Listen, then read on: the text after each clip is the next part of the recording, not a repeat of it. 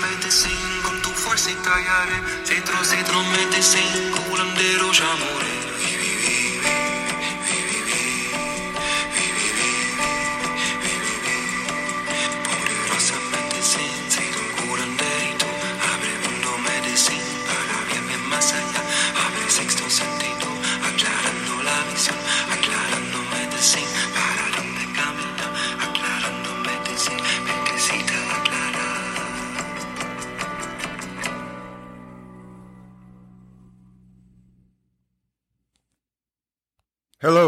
Welcome to the show. This is the Goodwind podcast, and I am Niko LaPelusa. You are you are host, and that was Cedro by Rainer Scheurenbrand. Now Rainer's very dear to me, and um, this song he released today upon recording, and uh, I just felt very compelled to share. It is it's about cedar, um, which is a very widely used ceremonial incense, um, powerful at uh, clearing space. It's powerful to pray with. Um, it has a very distinct aroma, and it's quite quite quite pleasant. And it's been incorporated in the peyote ceremonies that I've been in recently quite a bit. Um, there's actually a cedar,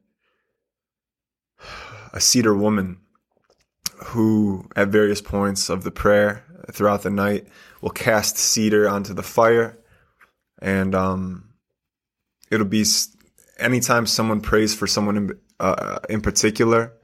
For instance, I, I prayed for my grandmother. My last ceremony was on her 90th birthday, and I prayed for her. They asked me what her name was. I shared her name is Elaine, and they cast some cedar on the fire uh, for her. Uh, it's kind of like a ealiupe to the uh, for the prayer. It also is used to kind of clear space and clear energy. Um, and this is all based on my own observations, you know, sitting in these circles. I haven't been formally trained yet um, to work with any of these like ritualistic things. It's kind of based on intuition. Um, but if someone gets well, we call it getting well, but it's throwing up, purging. Um, in these particular ceremonies, since we're outside, um, you're encouraged to purge into the ground. You kind of throw up, get well into the ground. And for those who don't experience ceremony, getting well sounds a little bit culty. It does, you know? It's like, how can throwing up be getting well? I had some resistance built around the word, even if, even if you don't. I had some personal resistances, and um, I wouldn't say it. I wouldn't say getting well. I'd say purge or, or throwing up. But when you're when you're under the medicine, when you're on in this experience, and you're in that dark, deep, dark place, or that aspect of yourself that's grimacing or struggles with reality, the part of me that wants to escape or run away or seek comfort and avoid. Um, it can, it's like this retching, it's this wretched feeling. And when I have been able to purge, which is many times, it has truly felt like a getting well. And, and furthermore, I think I've spoke about this in maybe the last, uh, episode about um, the peyote ceremony, when others in the circle, when you're sitting in the circle, and, and this could just be me, but I don't think so. Sometimes things come up, you know, life comes up. I would feel discomfort, and then all of a sudden, someone across the way, someone, you know, a couple people down, wherever, would purge, and then I would be relieved. I would be relieved by their by their purging, and in this way, it feel it feels like getting well. someone made the analogy like uh, in a, a chain of volcanoes, like like Hawaii or whatever. There's a ring of fire, which is like a a large, huge ring of of volcano structures, and when one erupts, uh, it takes the pressure off of all of them. So they're kind of united in this through these channels of lava. They're all kind of connected, and the pressure's alleviated when one explodes, erupts. And I've very, very certainly felt that. And even in my like early workings with medicine, and I don't know if it's because I'd been programmed or, um, or, you know, orientated to kind of see purging, the purging process as getting well. But I remember, you know, one first or second ceremony in 2012, 13, someone going outside of the Maloka and you can hear them, you can hear them just wah screaming out the purging and being filled with such joy. Like it felt like it came up in the form of giggles, which might have been my own purging and cleaning process. Um, but I remember feeling so joy, and I wasn't laughing at them by any means or giggling at them. I was giggling in appreciation or like laughing with them, not at them type of thing. It's like, yes, like you get to clear that out, whatever that was, and kind of start start anew. And I, I do see it this way now. The more I've worked with the medicine, the more I do value that. I don't necessarily seek a purge. I mean, there there's things that will come up during ceremony. Sometimes there's not. Sometimes it's it's quite not easy, just not so physically um, demanding or excruciating in some episode or in some uh, some ceremonies. And when it when things have come up, sometimes you have the choice, you know. Sometimes you have the choice to kind of like become more present, more centered, kind of relax into your body, relax into your breath, and kind of breathe through the wave of nausea or of discomfort. And sometimes that's been helpful at like kind of witnessing my own power, seeing what's reactionary and what I can actually breathe through, sit through, and kind of allow. And um, yeah, both have been helpful. And then there's just been times where I've sat up and almost there there's like a there's like a tipping point. It's like, am I either gonna hold on to this or let it go? And then I'll some ceremonies they get you have like individual buckets containers, whatever, purge purge cups. And the commitment to grab the cup and put it in front of me is like tells like primes my body. It's like, all right, this is this one's this one's gonna leave. But I'll wait as long as I can um, before grabbing the cup. Um, it'll already start to be rising within me. And then then you know there's the other times where I can just breathe through. And then there's a time where you don't have a choice, where it's a reaction. It's like you're kind of sitting. You, you usually don't feel too great before a purge, or I don't. Because usually afterwards there is some sort of relief. There's some sort of ah maybe physiologically or chemically, I think when you do purge or throw up, there is kind of like a head rush or, or something. And maybe that causes some sort of oxytocin, serotonin thing. I, I'm not sure about that, but there is a sense of relief that comes post purge most of the times 90 90 plus percent of the times and and sometimes you'll just be sitting kind of vibing or like deep in the medicine disassociated with your body mind timeless space. I call there's a there's a few places in the medicine they're undescribable, right? They're indescribable, but when I get there, when I'm in that frequency or vibration, it feels familiar now where it's like, oh, I've been here. It's like one of the places I call like a twinai and there's a lot of songs that go like twinai nai ni na ni nai na ni na ni nai twinai nai ni na ni nai twinai nai ni na ni nai. Not to that melody, but they use twinai nais. And it's kind of like this similar world I call it's very it's kind of like sleepy and intoxicating and and very full on. And that's kind of a place. I've also been to a place that I describe as like it's like a washing station. It's like a huge car wash, but it's like the bristles are like completely all around me. And things are rotating and moving in and out and and it's not so much visual as like this is kind of the sensation. I'm kind of in this bubbling brew of like rotating and it's full on again and it's very and it's very full. I kind of associate this as like a cleaning a cleaning center. And then I, I've been to like places where you're kind of still in the same room, but the dimensions are just stretched out and like with the light of a candle or a fire, it's kind of like this similar ancient feeling place. There's also like a green world I've kind of been into, and I've also felt like I've been the color yellow before. So, whatever that's about. And sometimes you don't have, I didn't have the choice to, to whether or not to purge or keep the medicine. You know, sometimes it comes up and out.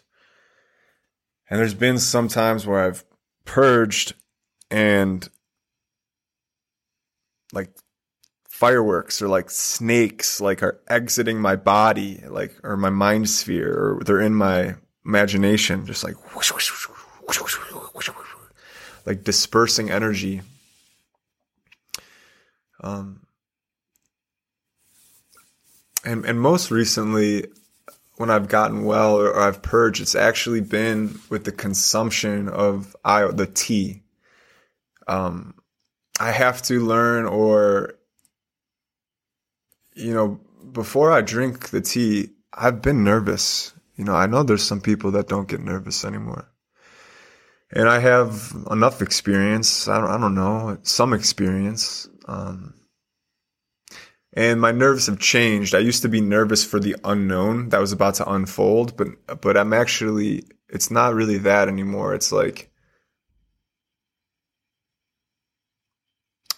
I'm not so much afraid of the my aspects of myself I might face. I'm like more community orientated. I'm more attached to this reality and um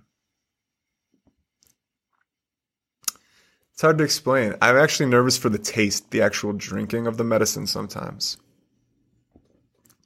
In the last peyote ceremony I was at, they said, try not to make a face, try to smile when taking the medicine, eating the medicine, because it's, it's you. You know, those are aspects of you, you know, and the peyote is very bitter, but ayahuasca is very, it's not bitter. It's, maybe some will consider it bitter.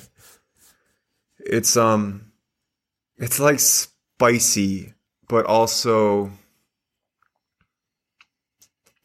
it can be thick and uh, it's very distinct. Actually, talking about it, I'm kind of like building this this memory and kind of trying to pave a new memory for the flavor and the taste and like trying to appreciate it. Because usually the first glass of the night, I'll drink down quite easily, and there there it won't be the faces I won't make. I won't have to like squirm. But glass two and three, this past this past time, I drank it and and and let it go almost immediately. I've I've done that a few times now, where I drank it, got the shimmers, and into my container. And um, actually, the person serving the medicine when I came up the second time, I was feeling good about drinking the second glass because the first one went down pretty smooth. I was feeling well. I was feeling present and and kind of a lovely splendor. And they said to me, they said, um, if you need more, just come up. You don't have to ask. I said, okay, that's really nice. Also weird. So I go, I drink it and I go and sit down. Whop. Came up right away. Right away. It wasn't that time where I kind of got to sit in and can I, can I cold this one down? No, it was, it was immediate. And a, a lesson, like kind of like a big ongoing lesson I've experienced, and I think this is very common, is I'll talk to men in the group, and they're strong. You know, men are men can be strong. Women can, women of course are strong, but uh, I'm I'm thinking about conversations I've had with some men in the group, and they're like, "Yeah, I never purge. I've never purged," and it, it comes off though what I'm sensing or what I'm gathering, and, and they'll even admit this in themselves. They're like, I can't get sick in front of other people. And that, that phrase, I can't do that. It's a fear. It's a fear. Not, it's, it's throwing up in front of people. Maybe you've never done it. Extremely vulnerable. Appearing sick or appearing ill and like, be, it's so vulnerable. And I, I think a lot of people can't cross that vulnerability barrier. They can't humble themselves to get well in the group. Some people will sneak off. They'll go off and they'll purge and they'll want to be alone and that and I understand that. Like I felt that too. A lot of times when I wouldn't allow myself to purge, um, it was a, keeping a face, maintaining a face or a balance a sense of self identity, and not and not really for my highest good. Because what I've learning more recently, and now having been sick with cancer and kind of you know, being weak and vulnerable in front of my girlfriend, in front of my family, in a in a way, um, hum- and then having to humble myself because having little feelings like I have little options. Um, I'm okay getting well in community. I don't have to leave. I can say, I can stay. I can be seen, even at that weak point. And I'm thankful to have gotten there because it, it really is a dysfunction or um, like a it's a it's a sticky sticky thing to feel like you have to hold on and, and save face and and protect yourself like that and some of the ceremonies i've sat in recently you know they, they say uh, purging is a prayer and it, and it is it feels like this now to purge is to is to pray is to let go is to surrender, is to be vulnerable, but in that vulnerability is not weakness. Some will perceive your vulnerability as weakness.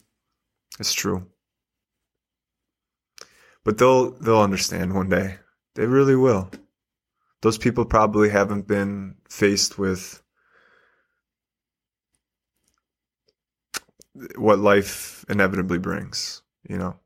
Or or you know, just I'm sure they have had tribulations, but maybe not in the way where um, their sense of power and self is is shook to the bone. And and now I'm I'm very thankful to be able to purge in public, to get well in the group, not have to leave. It's coincided with me being able to share my song in the group too.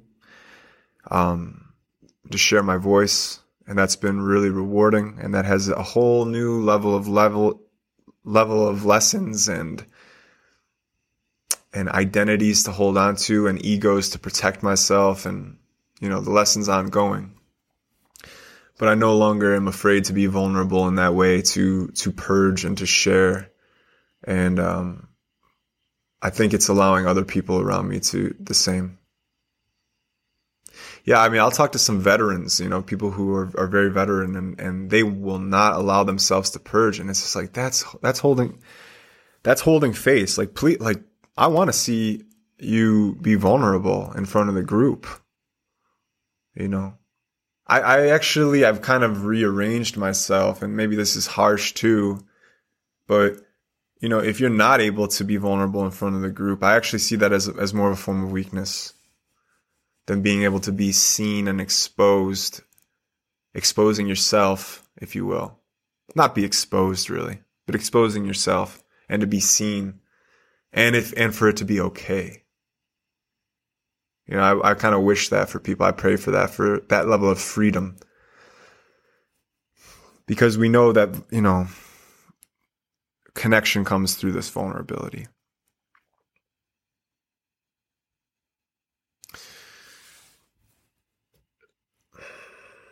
So getting well, it's getting well. Purging feels a lot like getting well at times and and navigating that. And you know, cedar has been really important in my prayer recently. I actually harvested some of the cedar um, in Acadia National National Park in Maine, and um, it's been. I put it back on my altar yesterday. I actually had an altar malfunction. I uh, I lit a candle for that manifestation, Jupiter and Saturn being the closest they've ever been, and um, I lit a candle, let it run the whole day, pretty much. And shout out to that last episode. If you were around for that last episode, I haven't yet um, listened to it fully myself. I, I tend to listen to all the episodes and just kind of, it's kind of my way of growing in this skill of sharing podcasts and telling stories and sharing myself. Um, I kind of go back to episodes and, and re listen to them and take mental notes, not really physical notes, but that last episode was wacky and wild. I was, I was really feeling the, medicine of the mushroom and, uh, it'll be interesting to go back and see how it came across. I kind of think of like, there's a Family Guy episode where uh, Lois and Peter they make a band and they're making this beautiful. They oh they find weed, they find cannabis, which they hadn't smoked since college or whatever, and they make a band and they realize oh my god this music like we're kind of musical geniuses. Like cannabis has really opened this door of like music to us, and like they make this folk band and they sing this really good music. And then like near the end of the episode, they they zoom out and they show you like the perspective of another witnessing them play the music and the music sounds like kind of awful and disjointed and it was all in their head how good they were sounding they were just like appreciating the medicine of the of the cannabis so it'll be interesting to go back and see this uh how the episode looks how it feels how it sounds. But because of the altar malfunction i uh I lit a candle all day and it popped pretty much, and the and the wax poured on the on the altar and burned some of the uh, linen that I was I had covering the table and I was in the room fortunately because I I was like in the middle of doing some editing or something. I hear a crackling. I look up and the altar's on fire. on the manifestation day, on a day I was praying, it felt very like, okay, if like, it felt like a message, particularly from the fire, because I, at that point I'd let the candle burn for so long. I wasn't giving my presence or the attention to the fire and fire that's not, you know, mindfully used can certainly burn you, um, can burn me. And that's how kind of how I took it. I took it like, you must be, you know, you must continue this mindfulness of the fire, be, you know, stay aware and not just let the fire burn. Um, it had also singed some owl feathers. I had two owl feathers on the altar that it was near and it singed them.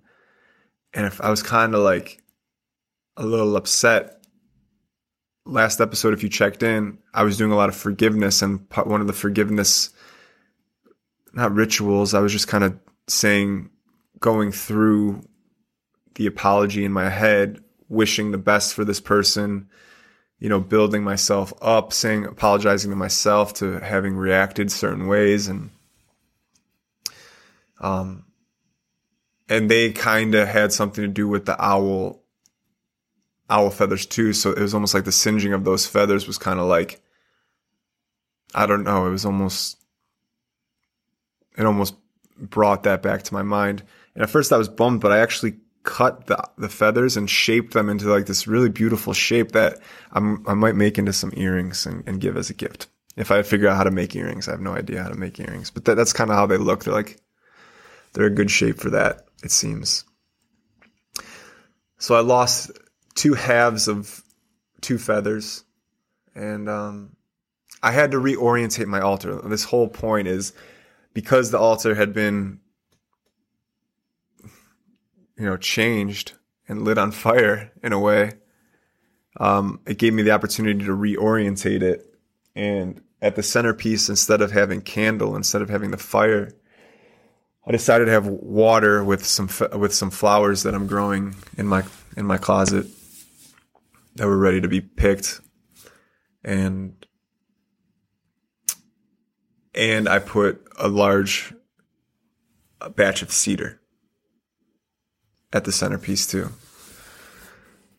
because cedar has been you know prominent in my life. It's been um, really beautiful to pray with and if anything, it's just been really beautiful to smell and to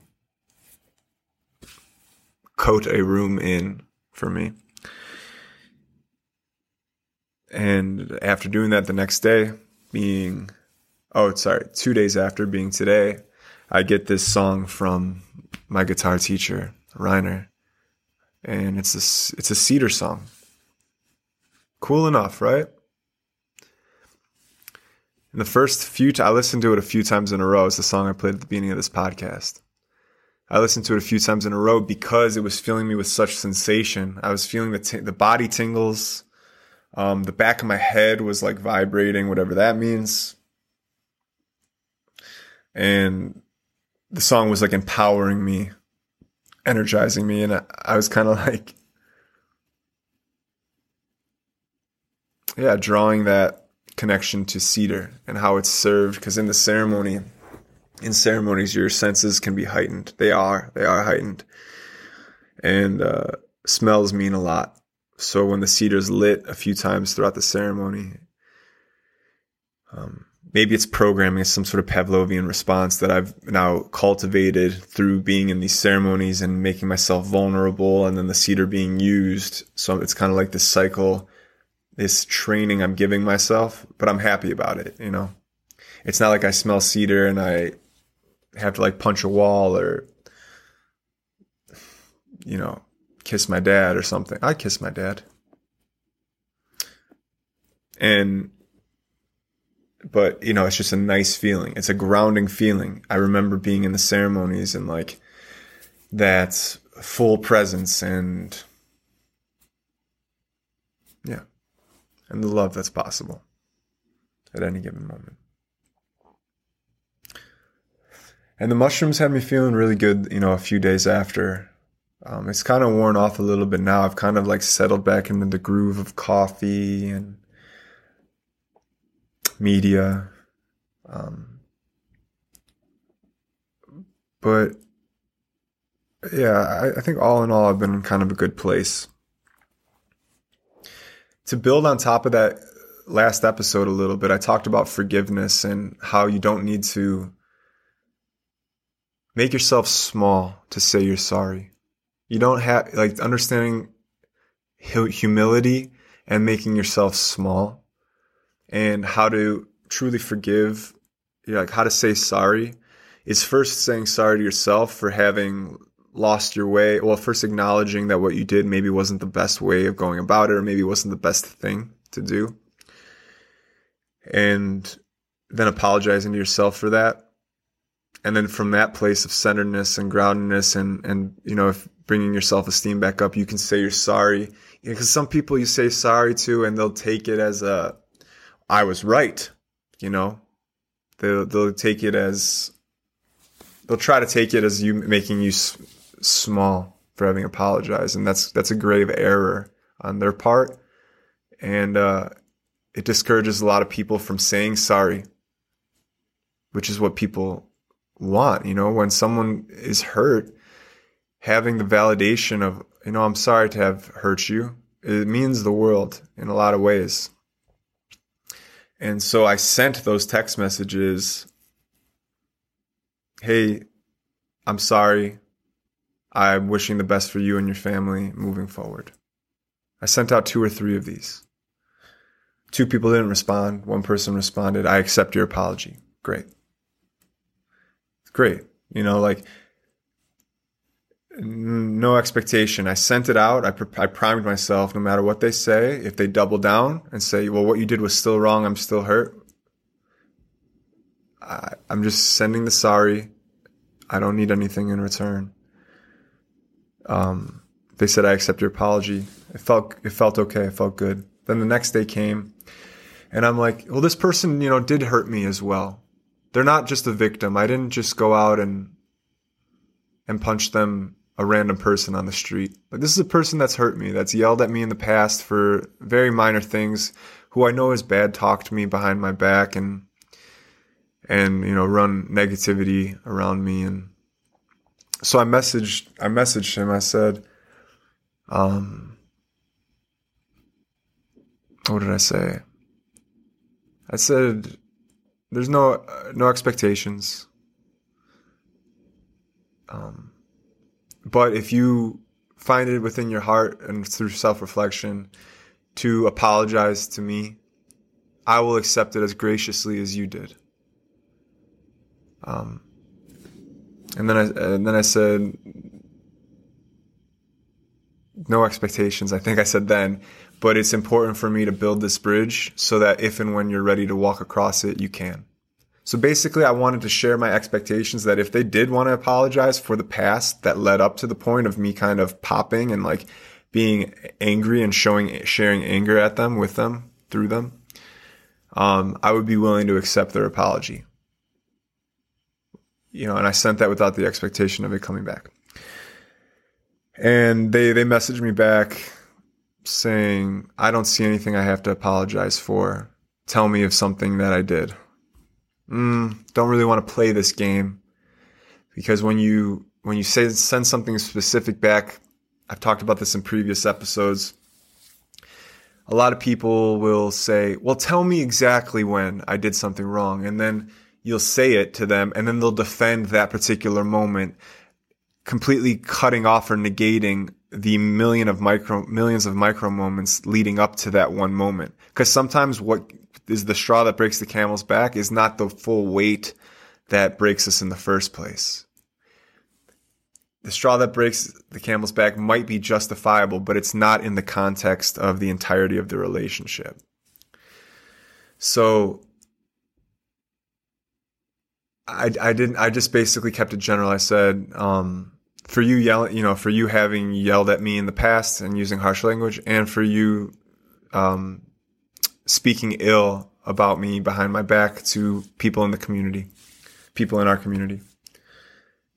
And then no response back, which is fine. You know, I kind of expected no response in the first place.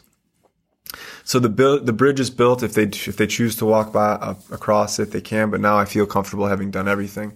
There was a part of me that wanted to be like, because when I said I'm sorry, I wasn't specific. And in this particular case, I'm not sorry for what I said. Because what I, I said, yeah, maybe I don't have to get into the details. It was a relationship where someone kind of, you know, this is when I was still making myself quite small to be around, around people to make them feel more comfortable. And, uh, and this person kind of took advantage of that. They very judgmental, um, an air of superiority and and and just and this was evident through their judgments and through how they talked. Inability to listen and anytime there was some sort of debate even low level debate it would rise in like anger and, and stuff like that. Like it's just hyper defensive and what i said was around that. I'm but with anger and like so i wasn't i wasn't sorry for what i said I, I was going to send another message what i i'm not just to be clear i'm not apologizing for what i said what i said still feels true to me. But how I said it was not valuable. It wasn't constructive. And uh, even for you to be able to hear what I had to say, it wasn't, uh, yeah, effective at being able to, to transmit that. So I'm sorry for the how, but not for the what.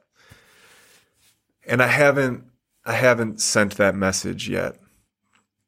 And I don't know if I will. Maybe I will. You know, it feels okay to say in the name of clarity. But it's also, I, I wanted to give an apology at the time with no conditions. I wanted to I wanted to say I'm sorry. Just I'm sorry, man. I'm sorry that you felt feel bad, felt felt bad, and that I had anything to do with it. And uh,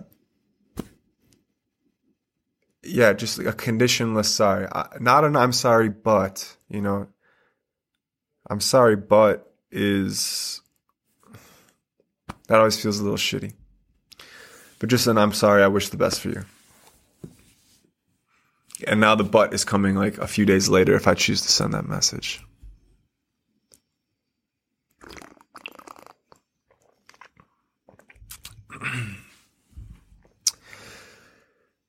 forgiveness though. Man, the work it is it's work. I feel kind of proud of myself for having humbled myself to apologize to people. I just like I was pretty clear like they don't need an apology. Like I felt I feel very justified in this um, in the anger I've shared towards them. And it still feels justified, and that's my point. Is I still have, feel validated for how I felt, but may, it's just some how I shared that that it probably could have been received better and actually brought people up a little bit more. So let's. Uh, I'm gonna do a few. I'm gonna do a few um, TikTok comments, answering a few TikTok comments, and see where this goes. Now, this has been my most popular video so far. Two two point something million views, five hundred thousand likes, and eight thousand comments. So, you know, maybe we do four or five of them, something like this. Um, this video was about the menstrual cycle. And basically I was pointing to the fact that men have a hormonal cycle too. In the in the morning their testosterone is recorded at higher levels and it tapers off throughout the day. So I pointed to that 24-hour hormonal testosterone cycle. And that's all I pretty much said. And I said it over a minute and it blew up. People people liked it. And we'll see where this goes cuz because a lot of the comments are like, this is opposite of me.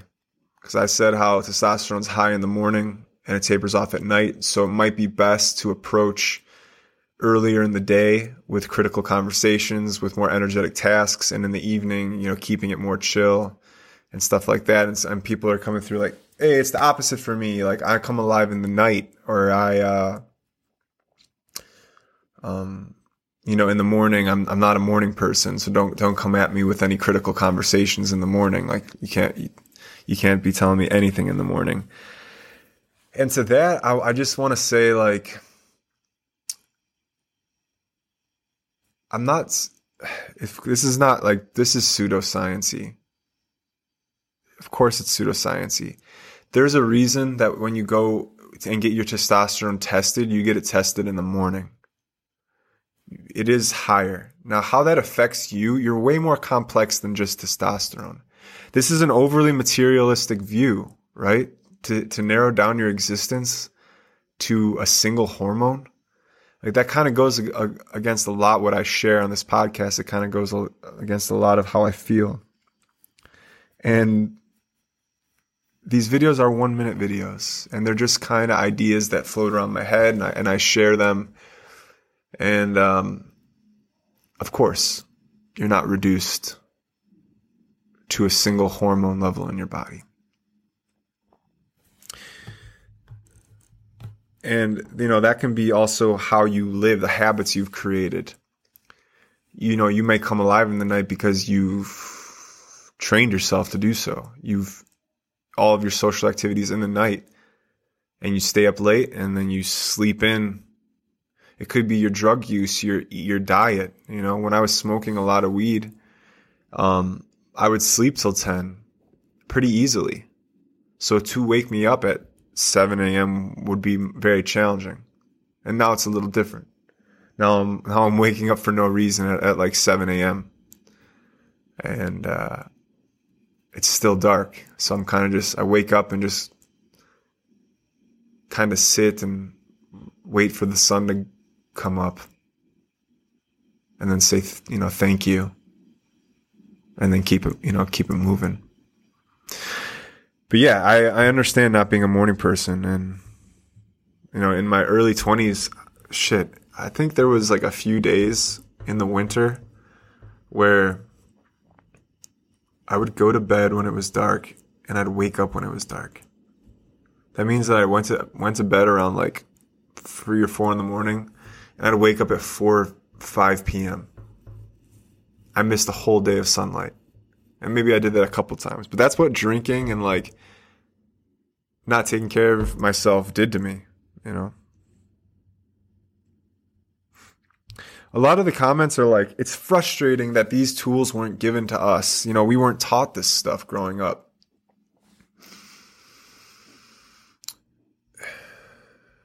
Yeah, I wonder the, I think maybe in sex ed, we can talk about hormone cycles. We should have. But where are you getting sex ed? In high school, I didn't have sex ed. I had a human sexuality courses. I took a year of human sexuality in college and maybe we talked about hormones the only things that really stuck out were like trans rights, like LGBTQ plus things. We had like a sex toy lesson that sticks stuck out. Like they passed around a bunch of like unused sex toys around, and we got to see each of them and.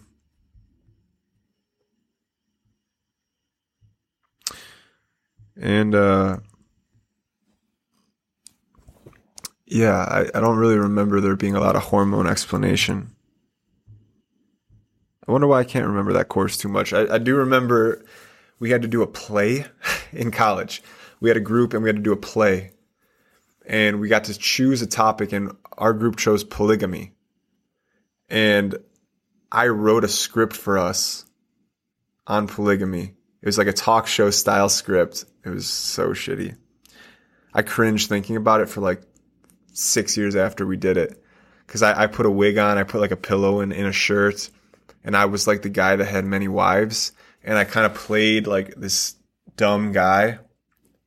It was really stupid. It wasn't a good representation of poly, uh, polyamory at all. There, and then there were like people that would give you like a positive spin, and then people that gave you a negative spin. Like I wrote a script like from a Christian perspective, and from a it probably wasn't that bad. I mean, the production value was very low and there was no trained actors.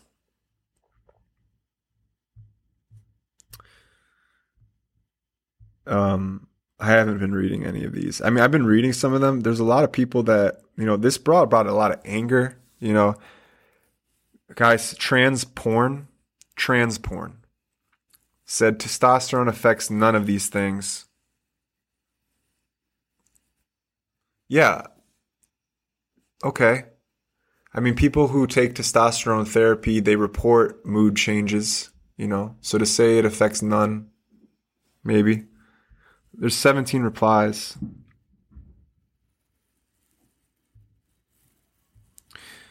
Someone came to my uh, rescue. Chank is dank. This video obviously doesn't account for everyone's same way as women react differently during their cycles. And the evening doesn't stop you from doing shit. Yeah.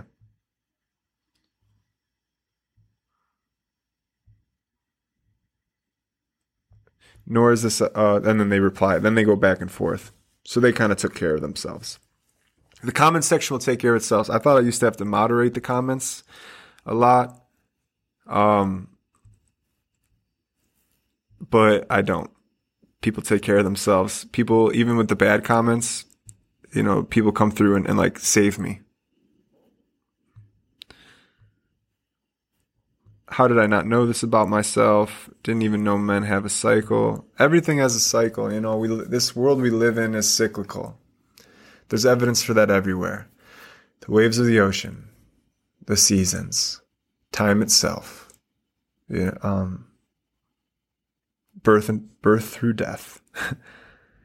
I mean, just there's cycles everywhere. I like I like looking through the filter of cycles too you know, particularly when I'm going through a tough time, knowing that it'll pass and there will be an upswing for the downswing.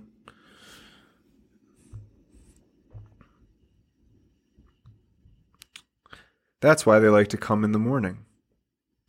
Yeah, I mean morning erections. That's a thing. That that might have something to do with uh that might have something to do with it. Testosterone. A lot of people are, are saying, man, I'm reversed. I'm the opposite. Don't talk to me until I smoke my L and drink my coffee unless you want to get ragdolled. Thank you, sir. There's not a lot of questions here. Let's see if we can get a few, just a couple more questions. My guy, this is our circadian rhythm. Yeah, the circadian rhythm is a really good uh, example. Uh, has anyone told you you look like Bradley Cooper? Yes. Yeah, they have. Dixie Normus. Oh, at Dixie Dixon, someone tagged Dixon Normus in this and said, I bet you didn't know this. Some of the names on TikTok are just fucking wild. People just wild.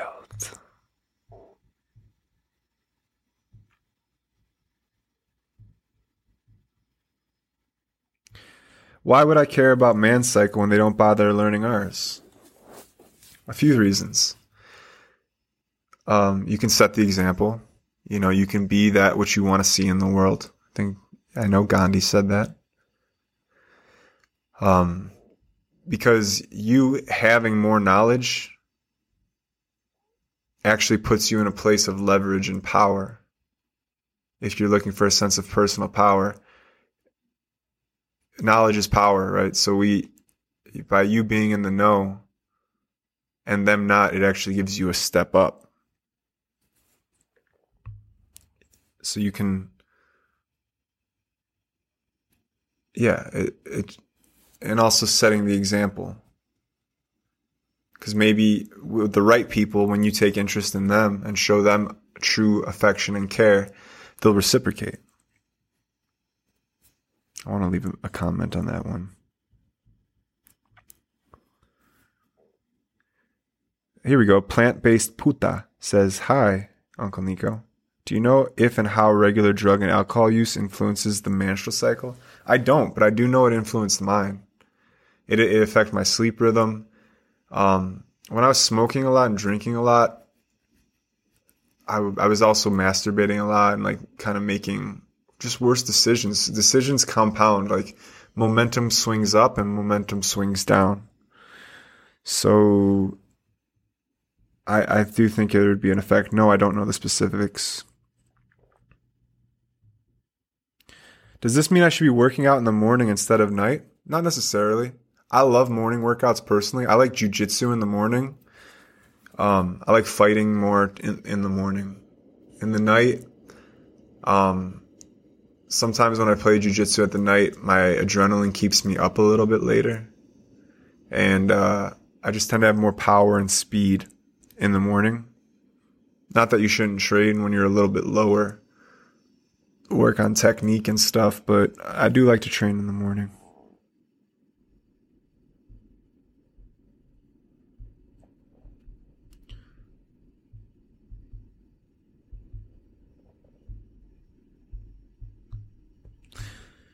Um,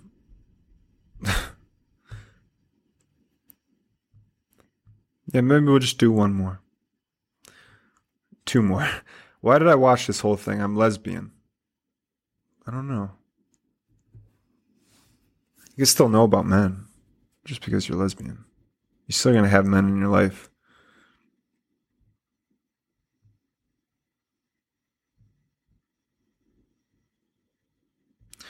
All right, last one here. Bree Bree, 805. What if your man is sleep deprived because we have a three month old and we both wake up at different hours of the day?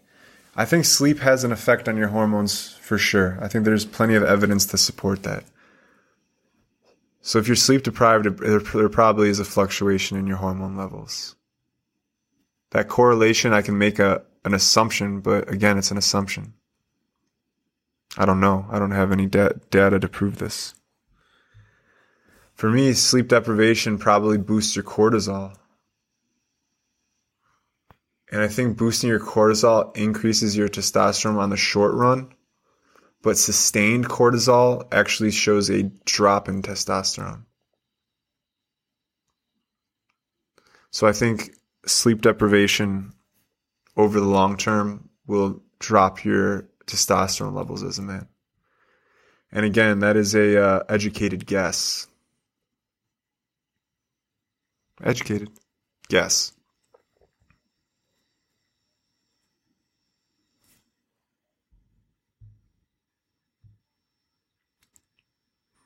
Cool.